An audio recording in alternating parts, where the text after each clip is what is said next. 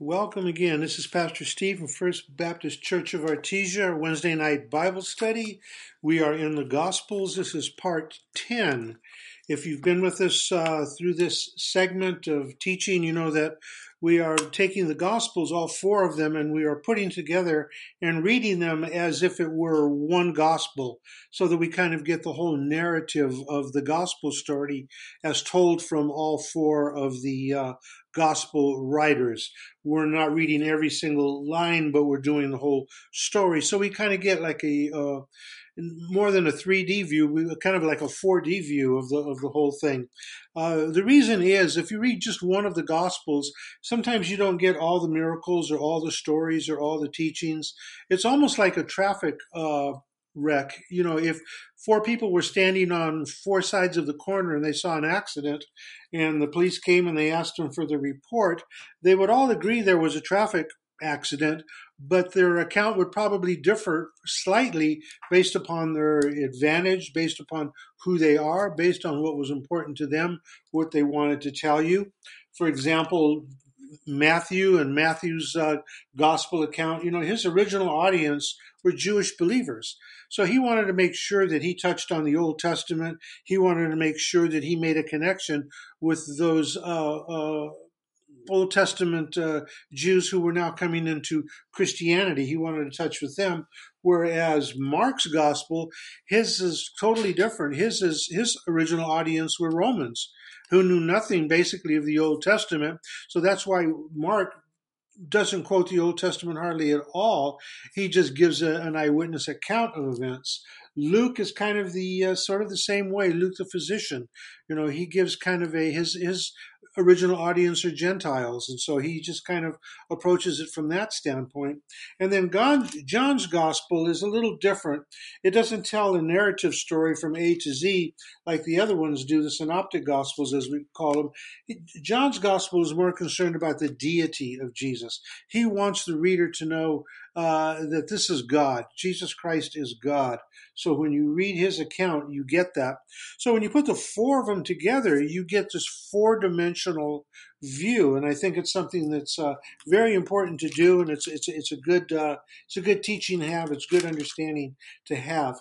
So let's pick up where we left off last week. I'm going to be in Luke all of today just for continuity. Uh, by the way, on your uh, on the web page there, you'll see there is an outline. You can just click on that and you'll have my outline so you can follow along uh, on the outline. You can print it out, make a copy of it, and put notes on there or anything that you need to do. But I'll be in Luke today, starting in Luke chapter 10, verse 25 to 28. This is where a lawyer brings a question to Jesus.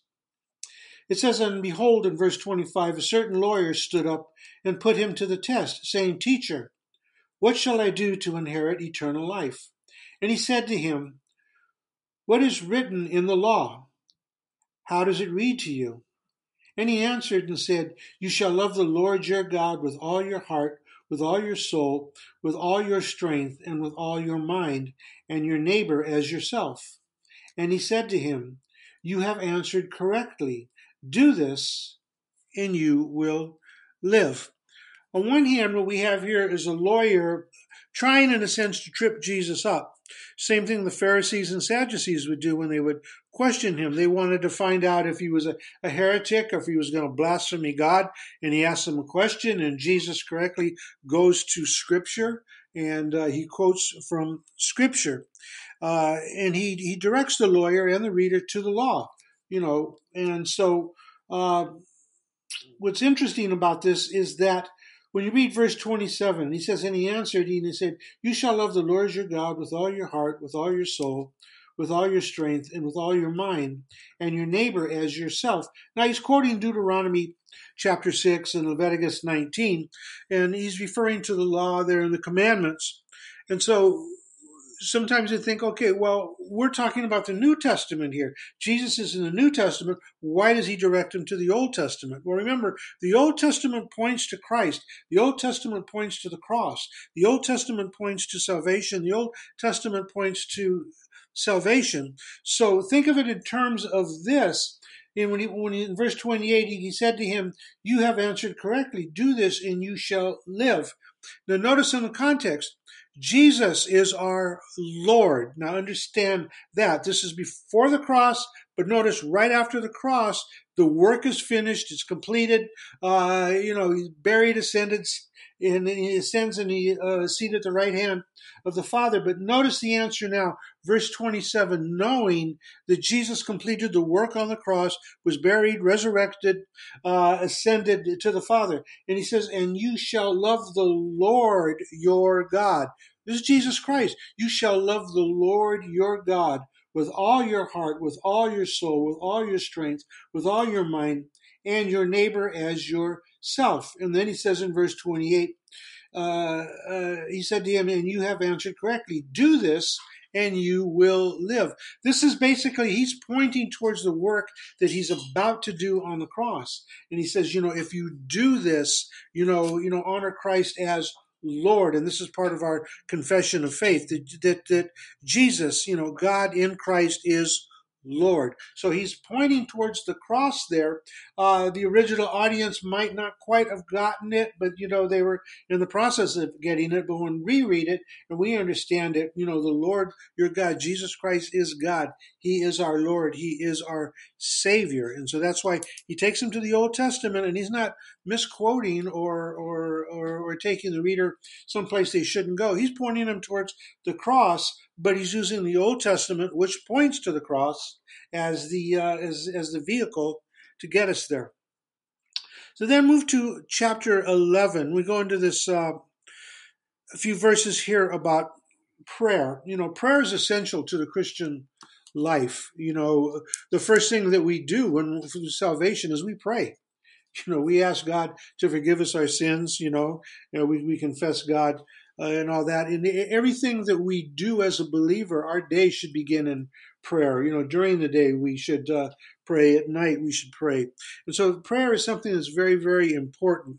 So in Luke chapter 11, verse 1 and 4, which is partially taken from the uh, uh, Matthew chapter 6, which is the Sermon on the Mount, but Luke chapter 11, verse 1 to 4, it says, And it came about that while he was praying in a certain place, after he had finished, one of the disciples said to him, Lord, teach us to pray, just as John also taught his disciples. Let's hold it there. What does a good teacher do? A good teacher shows you what it is that you're supposed to do. You know, he does, a good teacher just doesn't tell you. A good teacher will will will guide you and show you. You know, it's not that, this is for you to do, not for me to do. No, it's for all of us to do. And so when Jesus prayed, he was showing them what their faith was going to be like, what sanctification is all about, what it is to, to approach God, because Jesus knew he was not going to be with them much longer. They didn't quite understand that yet, but Jesus understood that he had to teach them and show them the way to the Lord, and the way to the Lord is through prayer. So his disciples said, Teach us to pray, just as John also taught his disciples. And then verse 2 of chapter 11 of Luke. And he said to them, When you pray, say, Father, hallowed be thy name, thy kingdom come. Give us each day your daily bread. Forgive us our sins, for we ourselves also forgive everyone who is indebted to us, and lead us not into temptation. This isn't a, a, repetitious prayer. What he's saying to them, and when you read the account in Matthew chapter 6, verse 9 to 13, that, uh, you know, he's saying, pray in this manner. He's showing them what should be in your prayer. For example, Father, hallowed be thy name. This is reverence to God. You know, we come to God knowing who God is, telling God that we know who you are. You know, you are my Lord, my King, my Savior. You are Almighty God. And, and, notice he says, Thy kingdom come. We know that Jesus' kingdom has already come because of the work on the cross. Jesus says this before the cross. So he says, Pray that thy kingdom will come. But now that Jesus has done the work, we thank him that the kingdom has come because when we confess Jesus Christ as Lord and Savior, we enter the kingdom of God. The kingdom has come. He says, Give us each day our daily bread. We know and give thanks to God that God supplies all our needs uh, from the beginning to the end every single day. Uh, God has, you know, created all things and he supplies all things to us, and that should be an acknowledgement uh, of what God has done. Verse 4, he says, and forgive us our sins. Yes, we should always be introspective in prayer. You know, prayer isn't always, you know, my name's Jimmy, I'll take all you can give me. You know, asking God for this, asking God for that, and expecting this, expecting that. You know, prayer a lot of times is just thanking God. Prayer a lot of times is just going before God in all humility and, and asking God for forgiveness. You know, it's that soul searching. It's a who am I? What have I done? What have I become? What should I be? Uh, so he says, you know, look at your your your sins and prayer. And he says, For we ourselves also forgive everyone who is indebted to us. Look and see if there's anyone or anything that we should be forgiving, and then lead us not into temptation, that temptation would be removed from us. Again, this isn't a prayer that is a repetitious prayer, but he says include these elements in your prayer. So they asked him, Says, Master, teach us how to pray. And he says, Say it this way, do these kind of things. And then the teaching continues here with a parable. Now remember, a parable. Jesus is the one who makes teaching in parable uh, uh, uh, to the forefront. Up until the time of Jesus, you didn't have much teaching in parable. What a parable is, is a story it might or might not be true, but it conveys a biblical truth. So, in other words, if you're explaining something to someone and you think they might not quite understand, then you give them a parable. You say, "Well, it's kind of like this: a man did this, and you know X, Y, and Z," and you're you're creating that story to help them understand the truth that you are imparting to them. And so that's what a parable is.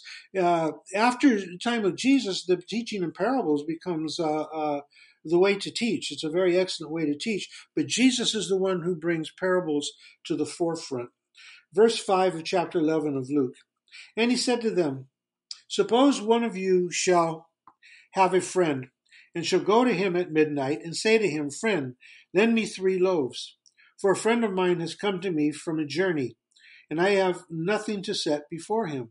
And from inside he shall answer and say, Do not bother me. The door has already been shut, and my children and I are in bed. I cannot get up and give you anything. I tell you, even though he will not get up and give him anything because he is his friend, yet because of his persistence, he will get up and give him as much as he needs. Understand it in the context of prayer. You know, it's, it's, you know, we go before God and we're persistent in prayer. Prayer isn't just a one time thing. Prayer should be a, a, a, part of our daily routine. We should be always be in an attitude of prayer. You know, and you know, he says in this particular parable, he says, you know, be persistent in in in prayer. He says, even though you think you know, sometimes people pray, and I don't know if you've ever heard this, people pray, they'll say something like, Well, God, I know I don't deserve this, or God, if you're not too busy, or God, uh, you know, we make up some little line like that. You know, realize that God is always on the throne. God is always there to listen to us. God is always there to give us an answer, where it's a yes or no, or guidance, or whatever it is we need. But the point here is that, you know, be persistent in prayer. Don't give up in prayer. You know, sometimes we might pray something, and just because you don't get the answer right away doesn't mean God has not heard your prayer, that God is not in that process. And your prayer is also something that guides you.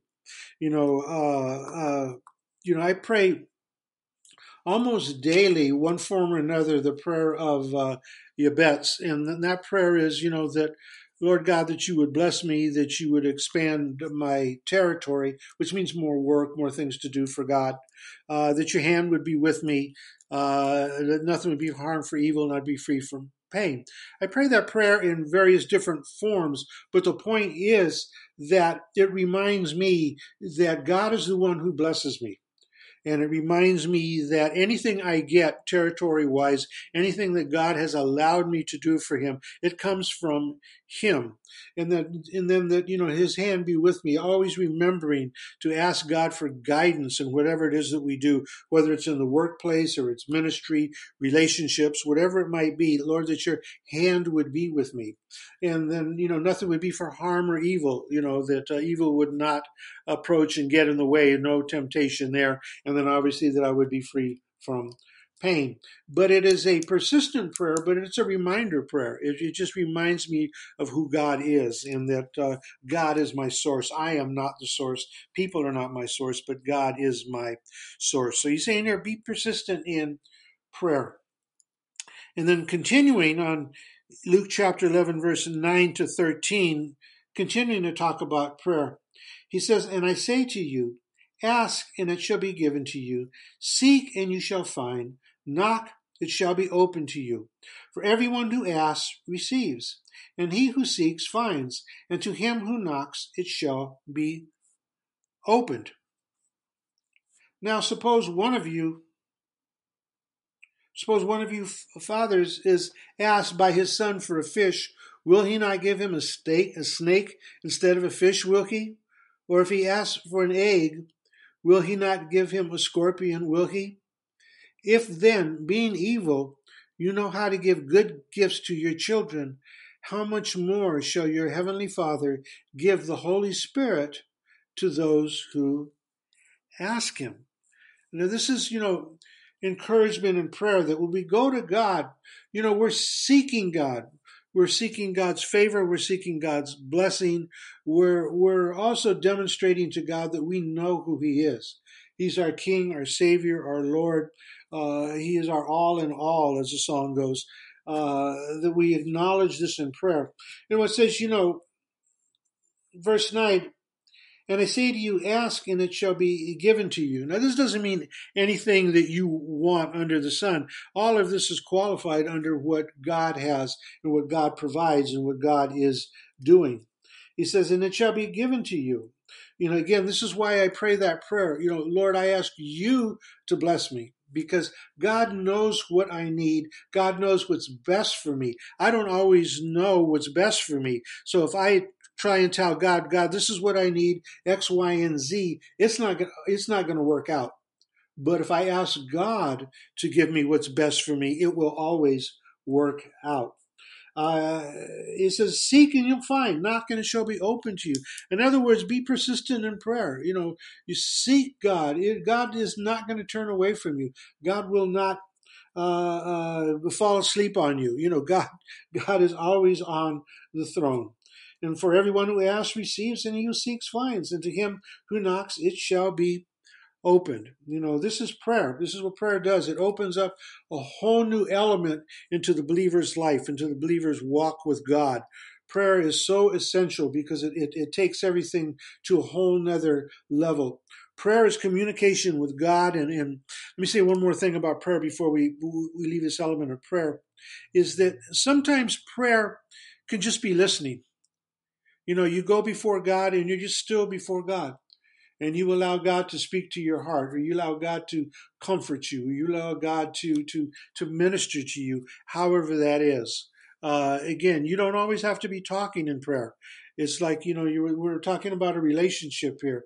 Uh, that God hears our prayer, but God also answers, and you know, create an environment to where you can hear God.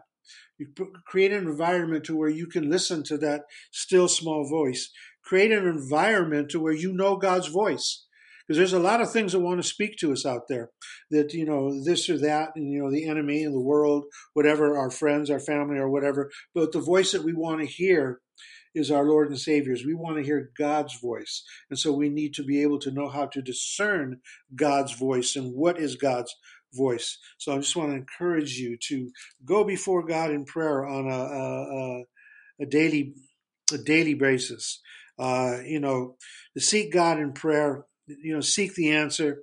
You know, also continue to bring those people uh, who don't know Christ up in prayer you know those people there might be family members or people where you live or or work with or whatever that, that you know or people that you don't even know you know uh, pray for them you know on a consistent basis. Uh, that, that god will supply workers and laborers into that harvest as we talked about last week. Okay now switching gears here a little bit we're going to go to verse 14 of chapter 11 uh, this passage sometimes can be a little controversial, but it really isn't controversial. It's just if you don't understand, if you don't have the background on it, uh, then it, it, could be controversial.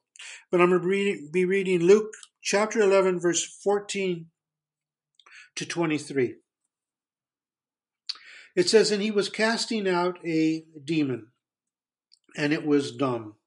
And it came out, and it came about that when the demon had gone out, the dumb man spoke, and the multitudes marveled. In other words, this man was changed. His demon came out of him, and he was no longer uh, uh, demon possessed. He is he he was now acting normally.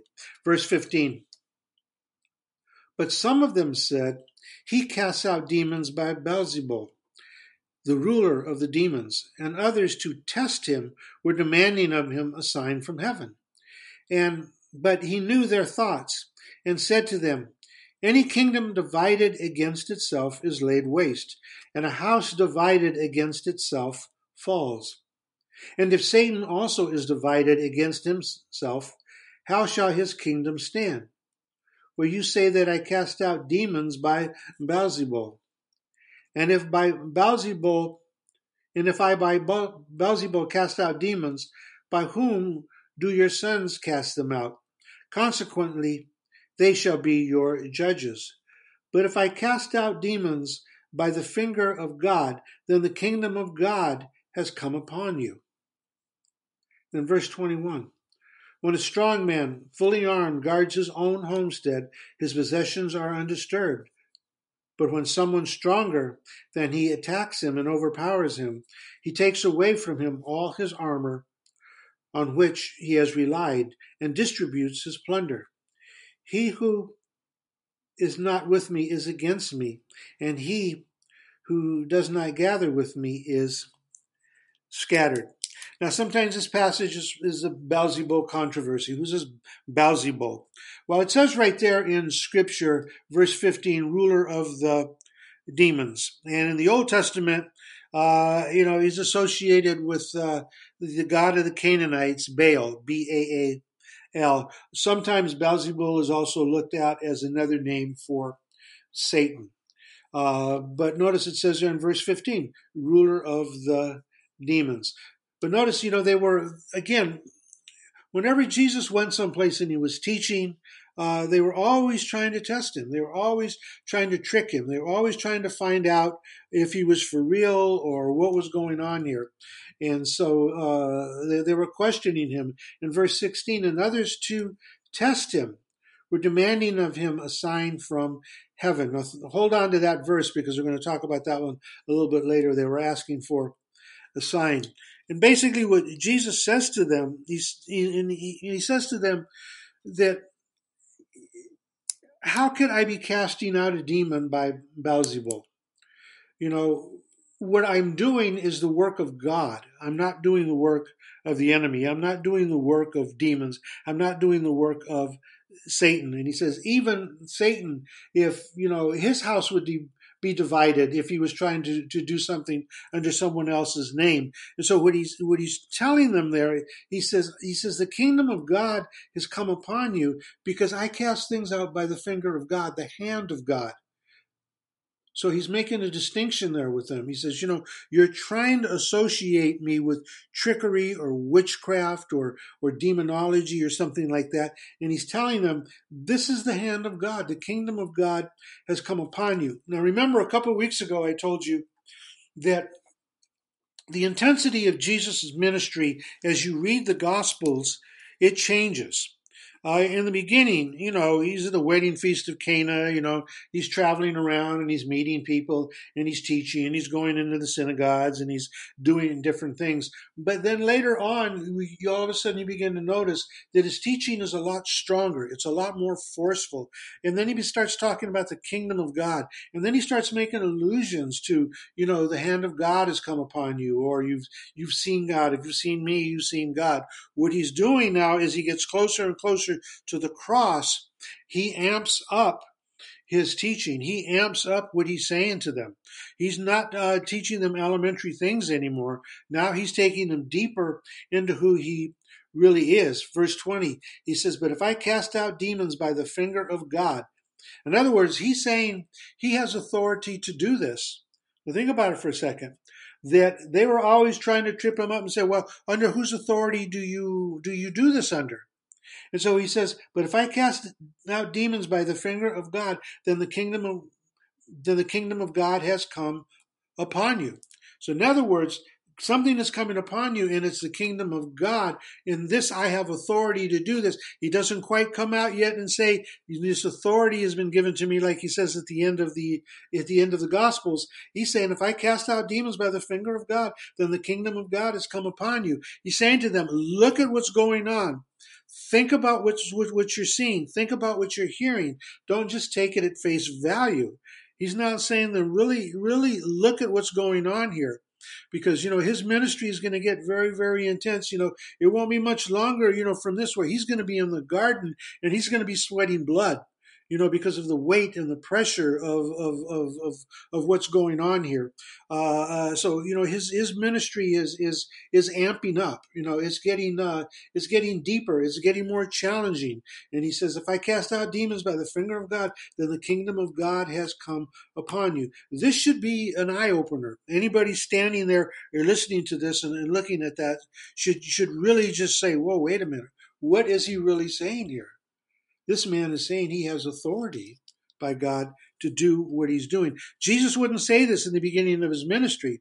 He would only say it more towards the end because when you make these kind of statements, you are going to make some people angry, especially the Sadducees and the Pharisees who weren't willing to accept Jesus for who he was. They're going to want to condemn him. They're going to want to, to stone him. They're going to want to take him before the Sanhedrin as they do. They're going to want to put him on the cross as they eventually uh, uh, uh, thought they did, but it was actually God working out God's plan and all that. We'll get to that in a, in a few weeks. So this Beelzebub, he says, I'm not doing anything by, this is not demonic work here. This is the hand of God. If I do things uh, this way, it is by the hand of God. Look at verse 24, continuing on this, this thing of evil spirit of an unclean spirit, which started back in verse 14. Verse 24 to 26.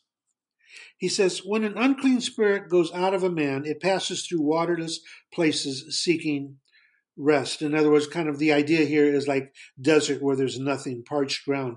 And not finding any, it says, I will return to my house from which I came.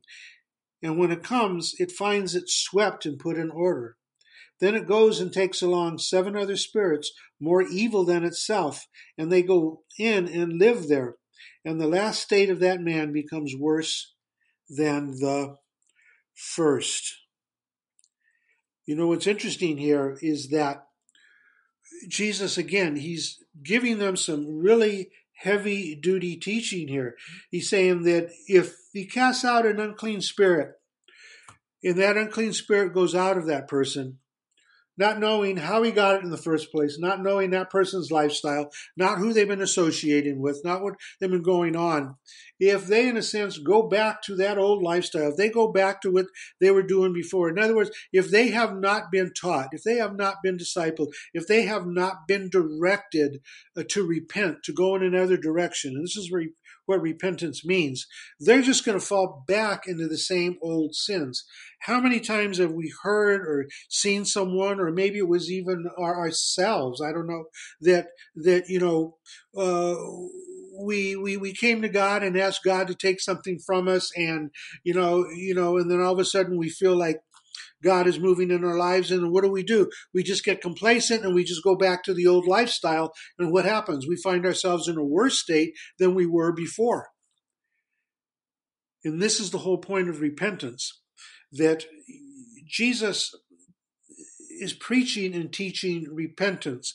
And this is the thing with preaching the gospel. If you do not preach repentance with the gospel, you have not preach the gospel. Because remember, John the Baptist making way uh, for Jesus' ministry, his ministry was a ministry of repentance, preparing the people. Repentance is look at your life, look at your lifestyle, look at who you are, look at your sin, and make a conscious effort to confess that and say, I no longer want that. I am going to go in a different direction. I am going to leave that state. I'm not going to return to that.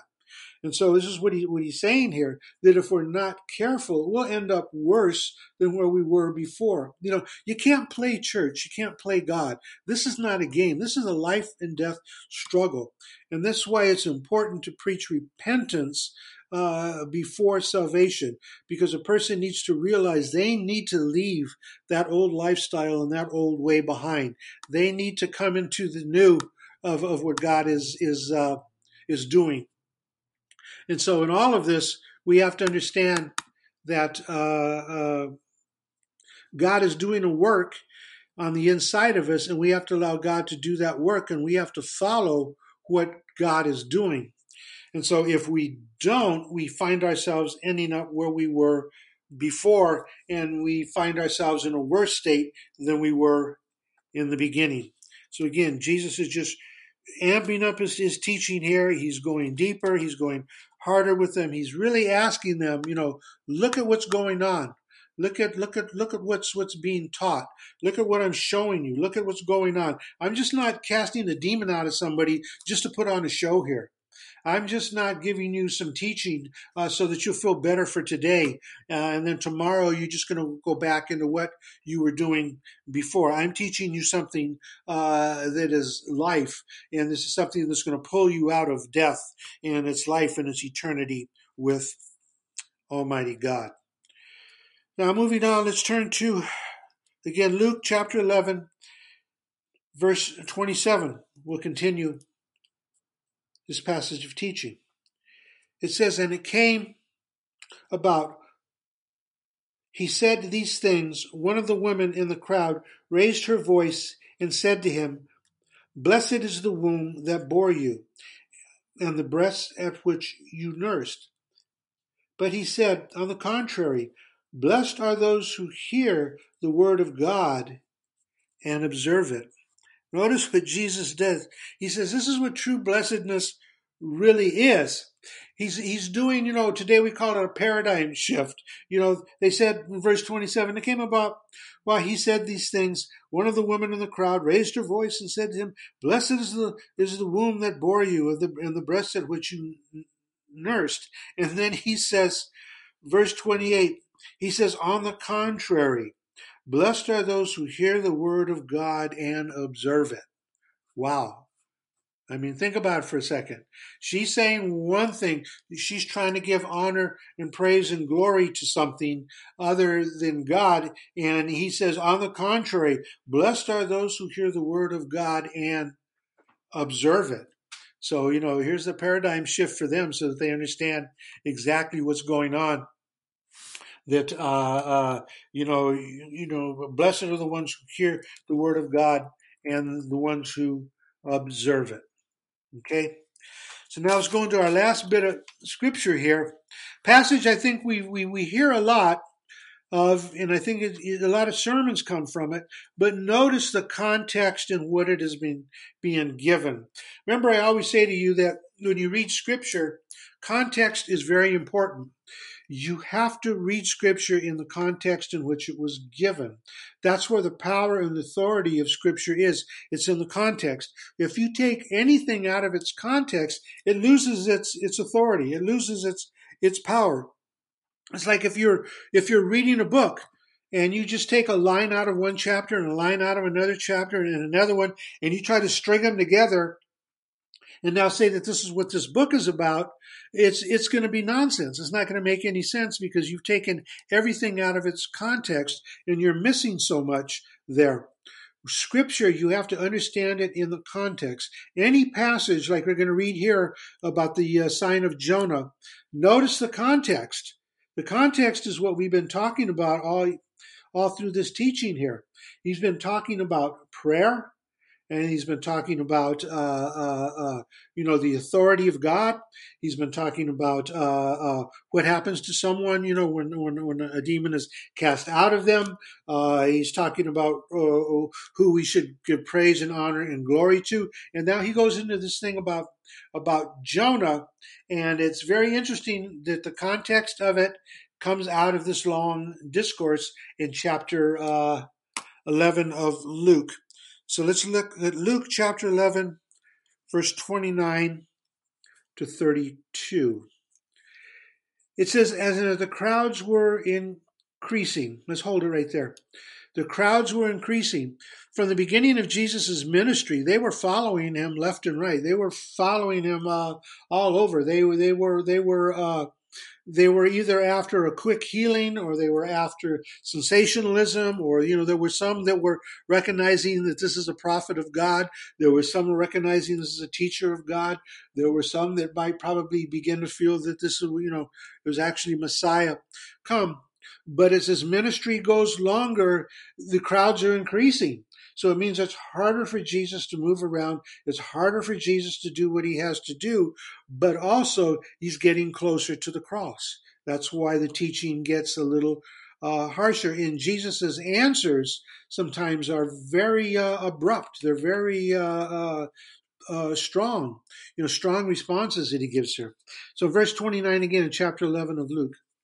And as the crowds were increasing, he began to say, This generation is a wicked generation. Let's hold it there. All these people are following him, and he turns around and he says, This generation is a wicked generation. Don't forget, this is God. He is perceiving these people. He knows their hearts. He knows what they're after. He knows whether they're sincere or whether they're not sincere. So, verse 29, as the crowds were increasing, he began to say, This generation is a wicked generation. It seeks for a sign. Now, remember, uh, earlier in the passage, they were asking for uh, a sign from heaven. Verse 16 of chapter 11, it says, And others to test him were demanding a sign from heaven.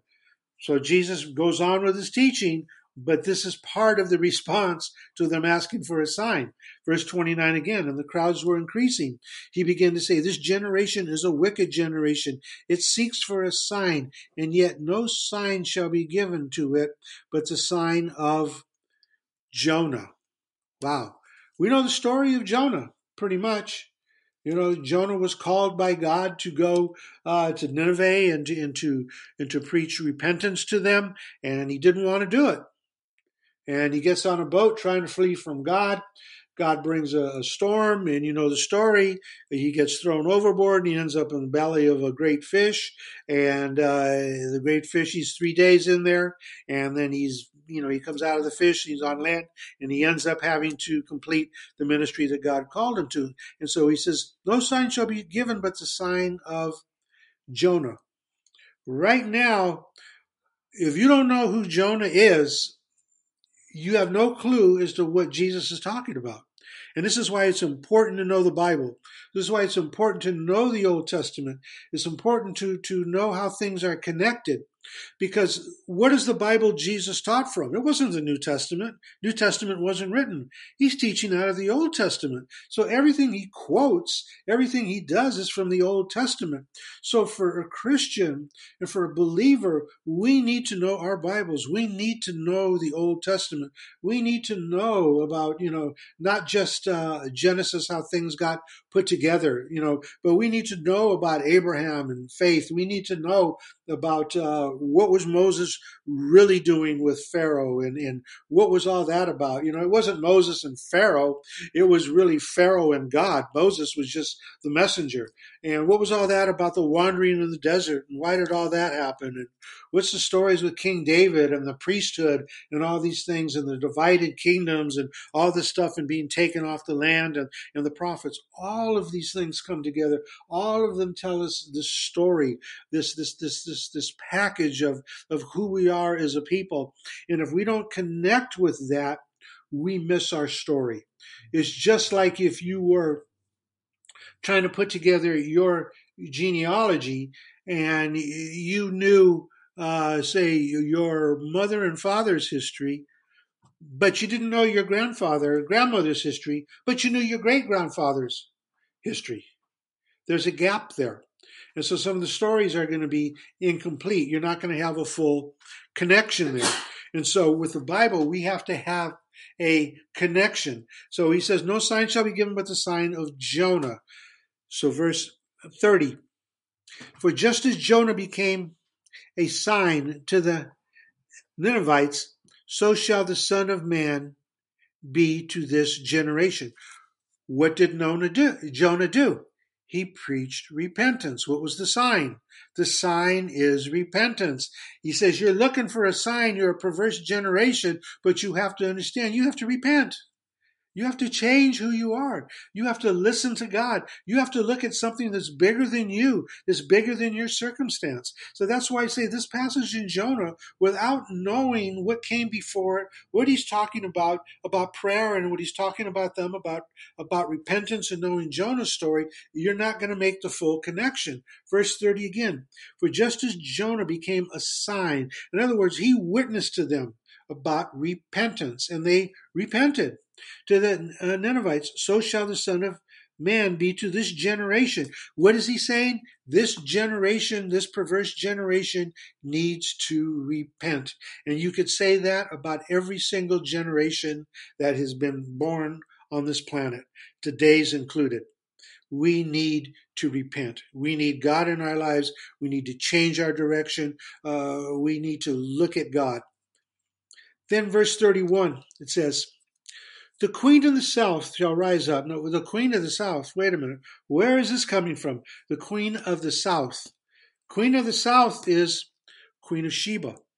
Sheba is, it talks about here, let, let me read the whole thing and so you can get the quote. The queen of the south shall rise up with the men of this generation at the judgment and condemn them, because she came from the ends of the earth to hear the wisdom of Solomon, and behold, Something greater than Solomon is here. In other words, the queen of the south came to Solomon for wisdom, for understanding. This is in 1 Kings chapter 10, verse 1 to 10. It's talking about uh, uh, Queen Sheba. And she, you know, the queen of the south, she was from the lower Arabian Peninsula, which is currently uh, the country of, of Yemen and Ethiopia. This is where she came from. And so that's why they call her the Queen of the South. The Queen of the South shall rise up with the men of this generation judgment and condemn them. See, because what he's saying is she came for wisdom, she came for understanding. She knew that Solomon knew God, that Solomon lived there, the temple was there. So she came to him for guidance, she came to him for instruction. And this is what he's saying to them. Because she came from the ends of the earth to hear the wisdom of Solomon. And then he says, And behold, something greater than Solomon is here. Solomon, Again, if you know your Bible, he's referred to as what? The wisest man in the Bible. And Jesus says something greater than the wisest man in the Bible is here. And we know this is Jesus Christ.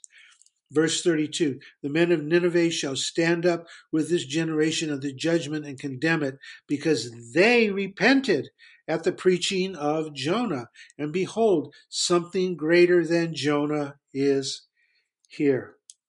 Wow.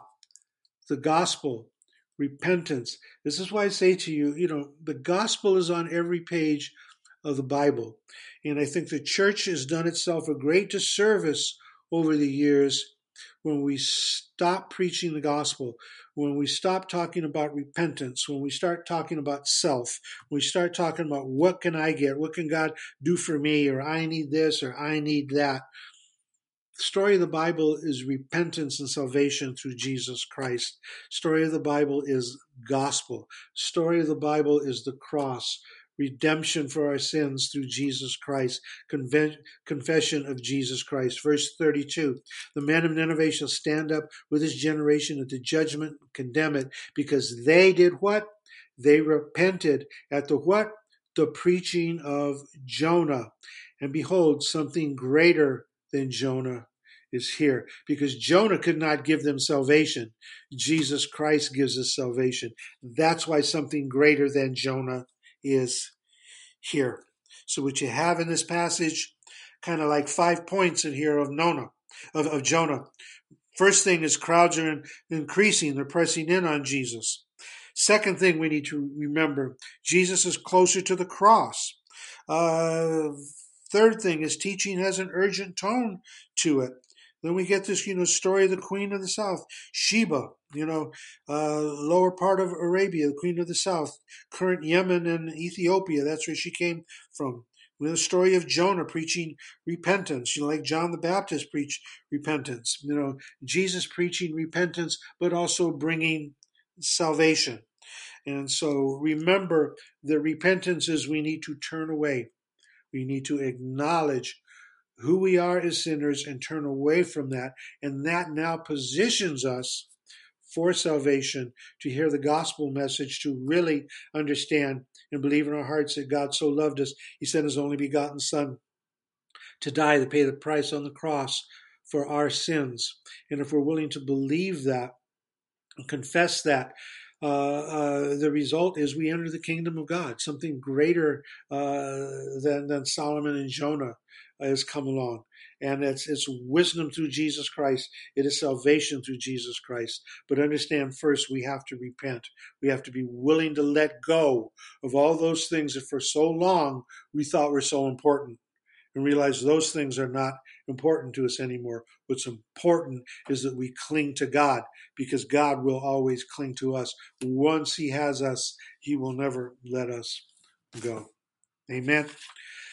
Praise God. I just want to remind you uh, that for the next few weeks and probably even after we get over this uh, virus lockdown thing that we're we're in, we're probably still going to be putting our, our, our things online. So if, if you can't make Bible study on, on Wednesdays, looks like all through April we're, we're not going to be able to to meet, but hopefully maybe in, in May we can. But however long we can, we're going to be recording these and they're going to be they're going to be down on the on, on the on the website for you to look at, along with all my notes. So I just want to remind you uh, to email us at info at fbc artesia.com. If you have any questions or concerns uh, about anything, uh, I, I, can answer those questions. And also, check us out on our Facebook page. Like it and share it. Tell your friends. Go to our church webpage site uh, often because that's where all our updates are at, and our newsletter is is out. Make sure we that, that we have your email address. If you're not sure if we have our your email address, email us and give us your email address, and we'll check it. So this way, that whenever we send anything out, you'll be on the mailing list and you'll be sure to get it. And then one more thing I'd like you to do: go on to our YouTube page just type in First Baptist Church of Artesia. Our page will pop up on uh, YouTube. Uh, click it and subscribe to it. Uh, and then encourage others to do the same thing. This is how we get our message out, and this is how we can uh, preach the gospel, uh, not only during this time, but I think this is something where we're going to be preaching the gospel uh, to this generation from now on. So I just want to thank you for joining us and being with us. And uh, let me just close in prayer. Lord God, with honor and praise and glory again, we just thank you for all that you're doing for us. We thank you that you keep us safe, Lord, uh, all our family members, Lord, whether they're uh, living with us or around us or in another state, Lord, that uh, you just watch over all our family members and keep everyone healthy, Lord. Help us to use wisdom in all that we do. Uh, we just pray for our government our country, our, our, our federal, state, local government, uh, that we all work together, Lord, to get through this crisis, Lord, and so that we can get back to our our normal lifestyles, Lord, but most importantly, so that we can get back to congregating and giving you all praise and honor and glory, Lord. So, Father, in this, we just give you praise, thanks, and glory. In Jesus' name we pray. Amen. God bless you. See you soon.